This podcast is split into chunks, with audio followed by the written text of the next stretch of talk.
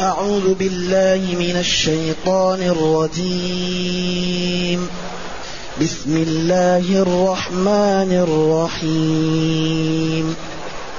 أفتطمعون أن يؤمنوا لكم وقد كان فريق منهم وقد كان فريق منهم يسمعون كلام الله ثم يحرفونه ثم يحرفونه من بعد ما عقلوه وهم يعلمون. وإذا لقوا الذين آمنوا قالوا آمنا وإذا خلا بعضهم إلى بعض وإذا خلا بعضهم إلى بعض قالوا أتحدثونهم بما فتح الله عليكم قالوا أتحدثونهم بما فتح الله عليكم ليحاجوكم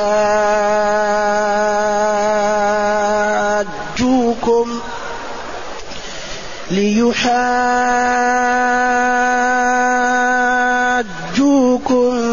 به عند ربكم أفلا تعقلون أولا يعلمون أن الله يعلم ما يسرون وما يعلنون ومنهم أميون لا يعلمون الكتاب إلا أماني وإنهم ومنهم أميون لا يعلمون الكتاب إلا أماني وإنهم إلا يظنون. الحمد لله الذي أنزل إلينا أشمل الكتاب وأرسل إلينا أفضل الرسل وجعلنا خير أمة أخرجت للناس.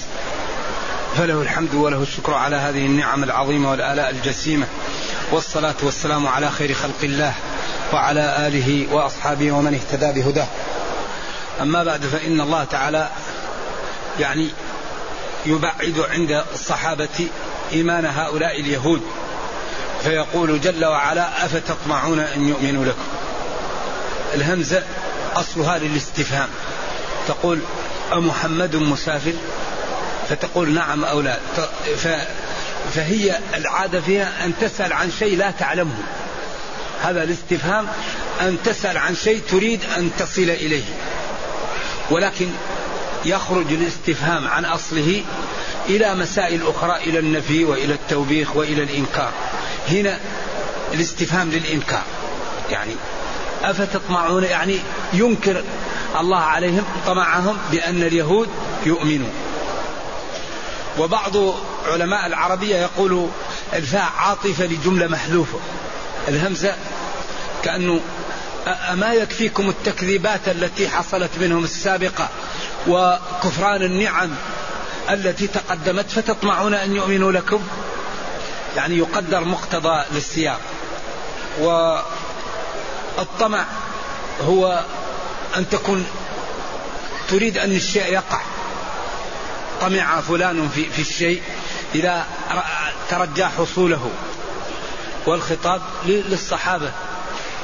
أن يؤمنوا لأجلكم وهم اليهود الذين كانوا بين ظهراني النبي صلى الله عليه وسلم. وهذا التفسير ينبغي لمن يريد أن يفسر أن يستصحب معه سبع أمور الذي يستصحبها دائما يستفيد من التفسير. لأنه آه يعني الجوانب السبعة إذا تأملها الذي يريد أن يفسر القرآن أصبح يستفيد من من التفسير أكثر إفادة ممكنة. فالذي يريد أن يفسر القرآن ينبغي أن يعتني باللغة العربية وهذا يشمل ثلاثة علوم علم النحو والصرف وعلم البلاغة والثالث المفردات مفردات اللغة. هذه ثلاثة علوم. العلم الرابع وهو معرفة الأحكام. ومعرفة الأحكام تطلب منك أن تعرف الحديث الصحيح من الضعيف وتعرف مصطلح الحديث وتعرف أصول الفقه وتعرف أسباب النزول وتعرف الناسخ والمنسوخ والمناسبات. إذا هذه النقطة تدخل تحت ماذا؟ الأحكام. النقطة الخامسة السياق سياق الآية. وقلنا أن موضوعات القرآن كم؟ كم الموضوعات التي جاء القرآن يتحدث عنها؟ سبعة. كل القرآن العلوم اللي جاء يبينها سبعة التوحيد والنبوات والميعاد والأحكام والوعد والوعيد والقصص. فأنت النقطة الخامسة التي يحتاجها المفسر السياق. هل سياق الآية كان في التوحيد أو في الأحكام أو كان سياق مدمج؟ النقطة السادسة هل الموضوع التي تتكلم عليه الآية مطبق أو معطل عند المسلمين؟ لأن لازم التفسير نجريه على حياتنا عشان نستفيد من القرآن. إذا فسرنا القرآن أو فسرنا السنة لابد أن نجريه على حياتنا عشان نستفيد من التفسير. النقطة السادسة هذه الآيات التي تشرح أو تفسر هل هي معمول بها أو معطلة؟ تأتي النقطة السابعة إذا كانت معمول بها فما هي المنافع التي جنتها الأمة؟ وإذا كانت هذه الآيات معطلة فما هي الأضرار التي آه، حصلت عليها الأمة بتعطيل هذه الآيات؟ إذا هذه الأمور السبعة دائما أصحبها معكم. قد تكون بعض الآيات مليئة بالأحكام ومليئة بالإعراب ومليئة بأصول الفقه وقد تكون بعض الآيات واضحة لا تحتاج إلى وقوف طويل. إذا يقول جل وعلا أفتطمعون همزة للإنكار؟ والفاء كأنها عاطفة جملة محذوفة. وتطمعون يعني تترقبون أو أو تريدون أو ترجون أن يؤمنوا لكم. أن يؤمن لأجلكم هؤلاء اليهود وقد كان فريق أي جماعة منهم يسمعون كلام الله التوراة أو القرآن على الأقوال الموجودة.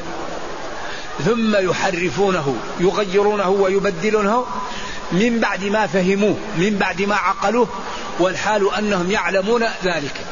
يعني يحرفونه على علم منهم وعلى إقدام على المعصية وجرأته. والذي يظهر من الآية أن المقصود بها اليهود الذين كانوا مع النبي صلى الله عليه وسلم. ييأس النبي صلى الله عليه وسلم وصحابته من إيمان هؤلاء اليهود الذين كانوا في المدينة. وقد كان فريق منهم يسمعون كلام الله يسمعون القرآن ثم يحرفوه يقول هذا ما هو القرآن. يسمعون التوراة ويحرفونها. والحال أنهم يعلمون يعني يحرفون مع علمهم وهذا أشد في العقوبة لأن الذي يقدم على على الجريمة وهو جاهل أو هو لا يعلم أمر أخف أما الذي يقدم وهو عالم فهذا ذنبه أعظم. بعدين من صفاتهم أنهم إذا لقوا الذين آمنوا قالوا آمنا. هؤلاء اليهود لكن هذا صفة المنافقين لكن اليهود اتصفوا بها. قالوا إذا لقوا محمد قالوا آمنا. وإذا خلا بعضهم إلى بعض يعني صاروا في مكان مفرد ليس معهم أحد من المسلمين قالوا أتحدثونهم بما حكم الله عليكم به؟ لأن فتح هنا الفتاحة في لغة اليمن هي الحكم. الفاتح هو الحاكم يحكم. أي أتخبرونهم بما حكم الله عليكم به ليحاجكم به يوم القيامة ويكونون شهداء عليكم؟ وذلك كانوا يخبروا أن بعضهم مسخ وأن بعضهم نكل به ووقع بهم وأنهم كانوا يقولون نحن نؤمن بهذا النبي فلما سار من العرب كفرنا به فيتحدثون بينهم. ألم نكن ندعو أن هذا النبي إذا جاء نؤمن به ونقاتلهم؟ فلما جاء كيف كفرنا به؟ قال أنتم تحدثونهم بهذا بعدين هم يحاجوكم به يوم القيامة عند الله. وهذا بيان للصحابة الذين كانوا مع النبي صلى الله عليه وسلم أن اليهود ليسوا محل قدوة وأنهم ناس كذبة وأنهم ناس وإن كانوا أهل كتاب وإن كان الله فضلهم على كثير من العالمين في زمنهم وأرسل منهم الرسل وأعطاهم من النعم لكن هم ناس ليسوا قدوة اليهود ليسوا قدوة.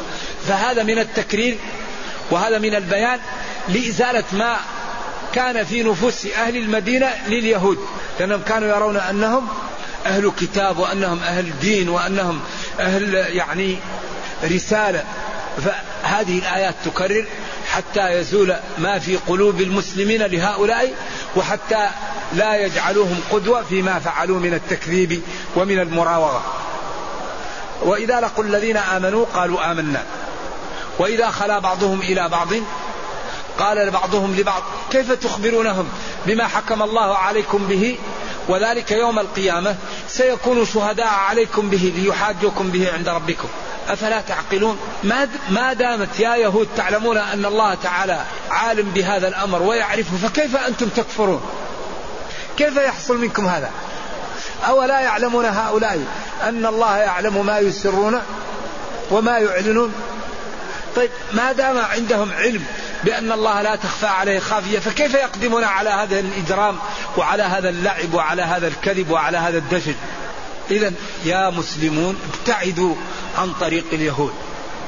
واعلموا أن الرب لا ينجي عنده إلا الصدق.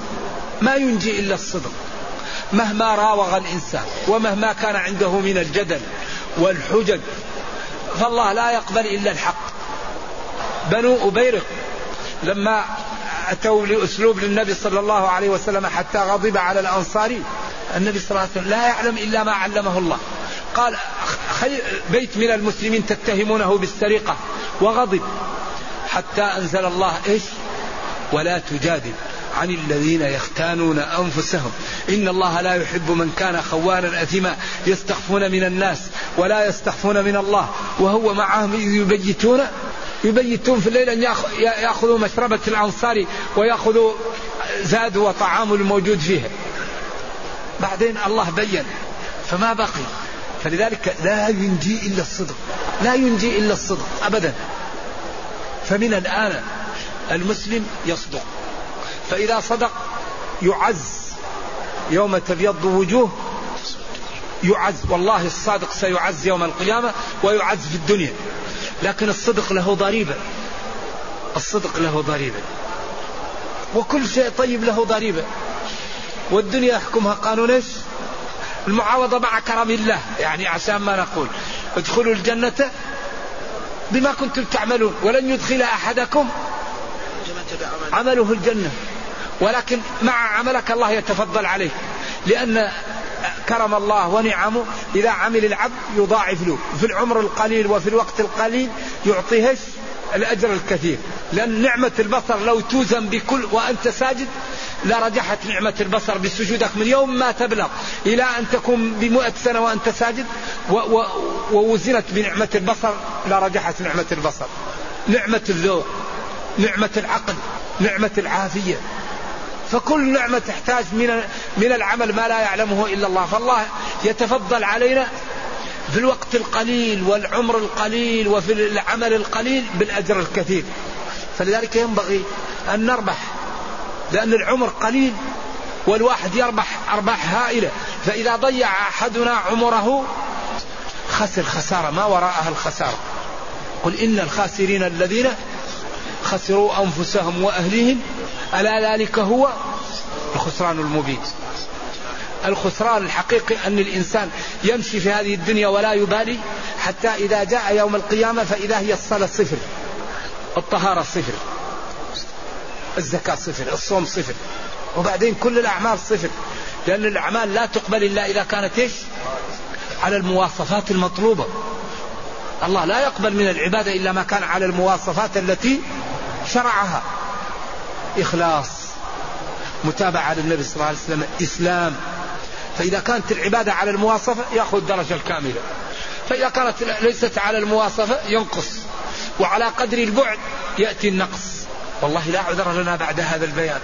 ديننا بين لنا كل شيء. إذا ما الحل يا مشايخ؟ ما الحل؟ نتعلم نتفقه في الدين.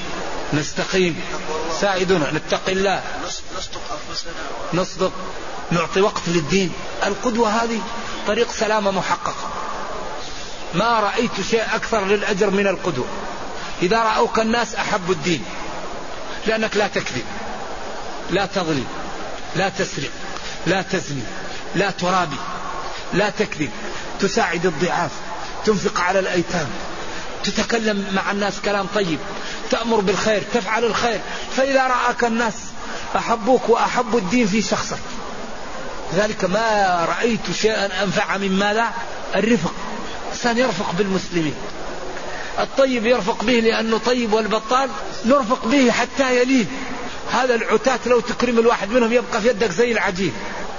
ادفع بالتي فإذا الذي بينك وبينه عداوة وما يلقاها إلا الذين وما يلقاها إلا ذو حظ عظيم.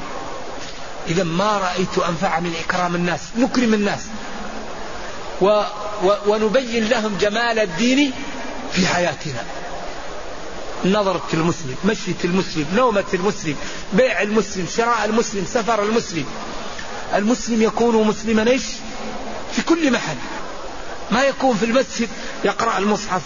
وما شاء الله عليه السكينة فإذا أراد أن يخرج من المسجد يقول للإسلام مع السلامة خليك في المسجد حتى نرجع لك. لأنك إذا خرجت من المسجد تأتي الأشياء أو الأمور ما تنبغي. خليك في المسجد أنا بعدين نرجع لك. نخرج أنا على المسجد وبعدين نعود لك أنت في المسجد. لا. الإسلام ما هو كذا هذا النصارى هم اللي عندهم العبادة في الكنيسة. نحن جعلت لنا الأرض وإيش؟ الأرض كلها مسجد وطهور. وأنت في كل محل تدعو. في الطائرة في السيارة في السوق في الحديقة في بيتك في مكتبك. المسلم داعية في كل محل. وبعدين يدعو بعمله بكلامه بأسلوبه بطريقته. لذلك نحن الآن لو اتفقنا على أن كل واحد منا يعمل بالدين ثقوا تماما أن الكفار يدخلوا في الإسلام. لأن أي واحد مسلم مئة في المئة إذا رآه الناس أحبوا الإسلام وأحبوه واتبعوه وأثر عليهم. الآن اللي تعرفون من الناس المستقيمة أليس جيرانهم وكل من حولهم يتأثر بهم؟ لأن الإسلام هذا لا يمكن أن يعايش شخص إلا تأثر. نحن مشكلتنا أننا نغالط المسلمون يعيشون المغالطة. و و والمغالطة غير الحقيقة. نقرأ عن الدين لكن أعمالنا كثير منها يخالف.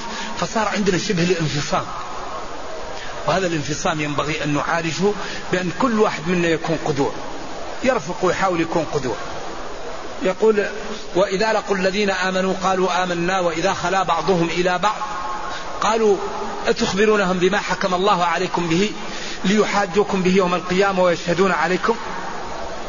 ما دام هذا عندكم أولا يعلمون أن الله يعلم ما يسرون وما يعلنون؟ إذا ما دام عندهم هذا إذا كيف يقدمون على هذه الأفعال؟ ومنهم أميون. أميون جمع أمي. والأم على أصح التفاسير هو المنسوب لوالدته لأمه لأنه يكون لا يقرأ ولا يكتب. ولذلك ورد عنه أنه قال نحن أمة لا نكتب ولا أيوة. الشهر هكذا وهكذا. صوموا لرؤيته وأفطروا لرؤيته. وهذا من جوامع الكلم. لا يعلمون الكتاب إلا أماني إلا قراءة. لا يفهمونه. يعني يقرؤون الكتاب لكن تلاوة فقط. وقيل لا يقرؤون الكتاب لكنهم يتمنون أماني من غير قراءة. وعلى كل الأقوال فهذا يدل على أن هؤلاء ناس جهلوا ولم يعملوا بما علموا فعند ذلك أبعدهم الله من رحمته عياذا بالله. وهذا الإخبار فيه إعطاء للذين بين ظهراني النبي صلى الله عليه وسلم من المشرك من اليهود فسحة أنهم يتوبوا قبل أن يفوت الأوان. وفيه أيضا تنفير للمسلمين من أن يسلكوا سلوك هؤلاء القوم. نعم. فويل لل ومنهم أميون لا يعلمون الكتاب إلا أماني. وإنهم إلا يظنون. وإنهم إلا يقرؤون من غير فهم أو ما عندهم إلا كما قالوا نحن أبناء الله وأحباؤه لن تمسنا النار إلا أياما معدودة. وهذه أماني. ولذلك الله رد عليهم قال لهم إيش؟ نعم. بلى من كسب سيئة وأحاطت به خطيئاته فأولئك أصحاب النار هم فيها وهم أنتم عياذا بالله. نرجو الله جل وعلا أن يبصرنا بالحق ويرزقنا اتباعه وأن يفهمنا الباطل ويجنبنا إياه. وأن يرزقنا التوبة النصوح ويجعلنا جميعا من المتقين. إنه خير مسؤول القادر على ذلك. وصلى الله وسلم وبارك على نبينا محمد وعلى آله وصحبه. والسلام عليكم ورحمة الله وبركاته.